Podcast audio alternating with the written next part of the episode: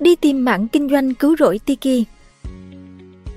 Dịch vụ điện toán đám mây được cho là mảng kinh doanh siêu lợi nhuận của các ông lớn công nghệ trên thế giới và nhiều người cho rằng việc sao chép mô hình này từ đế chế Amazon có thể giúp công ty Tiki giảm phụ thuộc vào vốn mạo hiểm và mảng thương mại điện tử vốn đang bị thua lỗ nặng. Vậy thực tế thì sẽ thế nào? Liệu Tiki có thể theo đuổi mảng kinh doanh điện toán đám mây như nhiều người đã kỳ vọng? Khởi đầu từ đơn vị bán sách trực tuyến, Tiki là viết tắt của tìm kiếm và tiết kiệm, là tên của website thương mại điện tử Việt Nam, được thành lập từ tháng 3 năm 2010. Khởi đầu của Tiki chỉ là một website bán sách trực tuyến, tuy nhiên đến tháng 3 2012 thì quỹ đầu tư Cyber Agent Ventures Inc. đã quyết định đầu tư vào Tiki.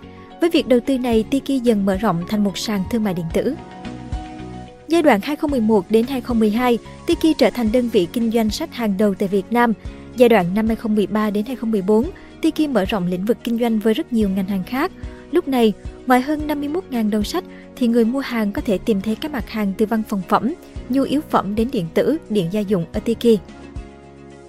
Ngoài ra, Tiki cũng bắt đầu đưa vào hoạt động hết công suất nhà kho diện tích rộng lên đến 3.000m2, bắt đầu chiếm lĩnh thị trường thương mại điện tử đang phát triển thần tốc ở Việt Nam.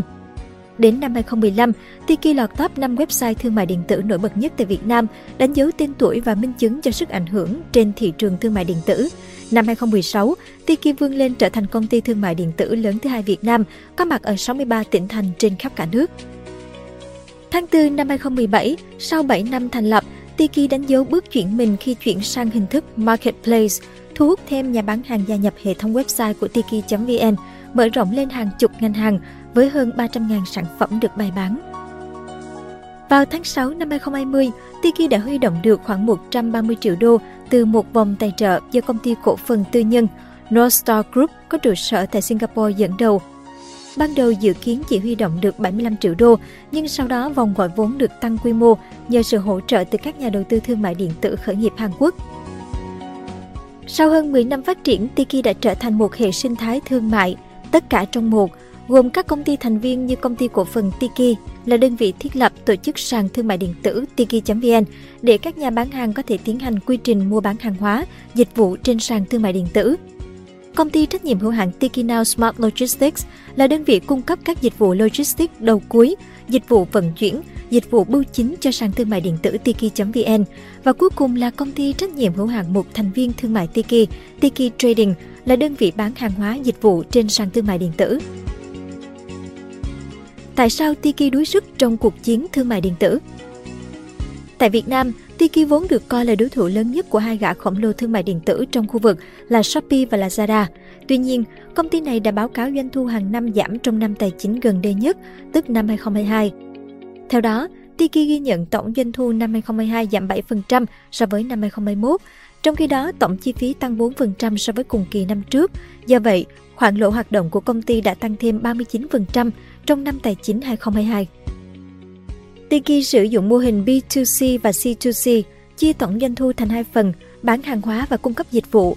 mạng bán hàng hóa chiếm phần lớn doanh thu 88% trong năm tài chính 2022 đối với mạng dịch vụ. Hậu cần là phân khúc lớn nhất và vượt trội so với chỉ số doanh thu chung khi tăng 7% so với cùng kỳ 2021. Điều này không có gì đáng ngạc nhiên vì công ty đã cung cấp dịch vụ giao hàng nhanh ngay từ đầu. Tiki cũng đã và đang tích cực đầu tư vào các cơ sở hậu cần nội bộ của mình. Điều đáng chú ý là trong mảng dịch vụ, lĩnh vực tăng trưởng nhanh nhất là quảng cáo, tăng 131% so với năm tài chính 2021. Tuy nhiên, mạng này chỉ chiếm 2% tổng doanh thu của công ty, trong khi tổng doanh thu của Tiki giảm 7% trong năm tài chính 2022. Chi phí bán hàng chỉ giảm 1%, dẫn đến tỷ suất lợi nhuận gộp giảm từ âm 9% xuống âm 16%. Trong những năm gần đây, Tiki đã đa dạng hóa dịch vụ, dù công ty phủ nhận việc đang cố gắng trở thành siêu ứng dụng. Lãnh đạo của Tiki từng chia sẻ với trang Tech in Asia rằng Tiki giống như một hệ thống cơ sở hạ tầng mở, nơi các công ty khởi nghiệp có thể xây dựng bất cứ thứ gì họ cho là hữu ích với cộng đồng khách hàng và thương nhân sôi động của chúng tôi. Bên cạnh đó, Tiki sớm đặt cược vào việc mua trước trả sau – vào tháng 7 năm 2022, đơn vị khai thác Home Credit chuyên cho vay trả góp để ra mắt Home Pay Later.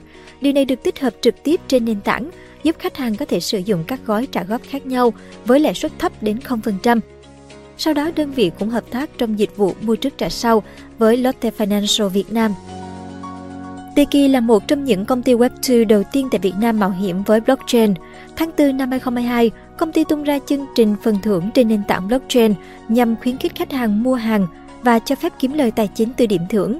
Tuy nhiên, Tiki chưa công bố sáng kiến này đã góp phần thúc đẩy doanh số bán hàng như thế nào.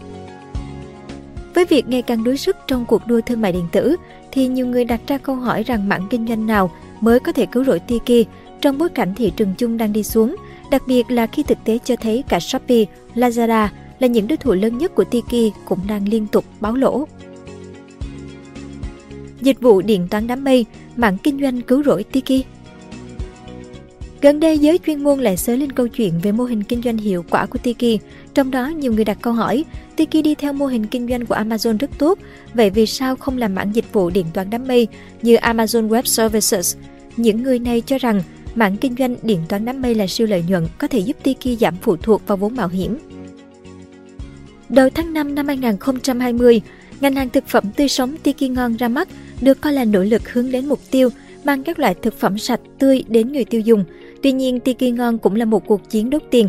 Ngay cả Amazon Fresh của ông lớn Amazon ra mắt đầu tiên tại Mỹ năm 2007 cũng chưa thấy thành công rõ ràng.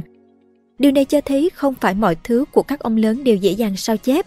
Bởi vậy, lúc nào cũng cần đặt câu hỏi rằng mô hình của mình đã giúp người bán hoặc người mua điều gì, hay họ đến với mình chỉ việc quảng cáo và khuyến mãi. Hết khuyến mãi thì họ lại qua sàn khác. Theo các chuyên gia, mô hình của Tiki không khác so với Amazon, giống như tổ chức bữa tiệc dành cho giới thượng lưu và trung lưu. Ai có thẻ bài chất lượng mới được vào. Mô hình Tiki vốn dĩ là nhà bán lẻ trực tuyến muốn bao hết toàn bộ quá trình từ đầu đến cuối, tạo ra một nhà bán lẻ lớn hơn dựa trên quy mô lớn và công nghệ để tiết kiệm chi phí. Tuy nhiên, thị trường Việt Nam rất phân mảnh, hạ tầng chưa đồng bộ và quan trọng hơn hết là doanh nghiệp nhỏ và cá nhân bán hàng online chiếm số đông. Những đối tượng khó có thể bài để tham gia tiệc của Tiki. Việc này sẽ khiến Tiki bị hạn chế rất nhiều về sự đa dạng của hàng hóa và càng ngày càng khó khăn cho việc phân loại, kiểm định, chứa hàng, quản lý hàng hóa. Quay trở lại với mảng kinh doanh điện toán đám mây, được cho là siêu lợi nhuận với các ông lớn thương mại điện tử.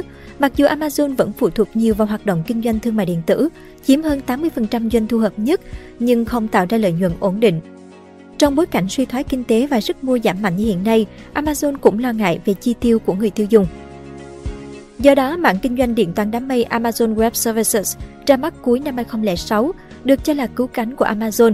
AWS đang dẫn đầu với 34% thị phần, lợi nhuận của AWS trong năm 2021 cán mốc 62,2 tỷ đô.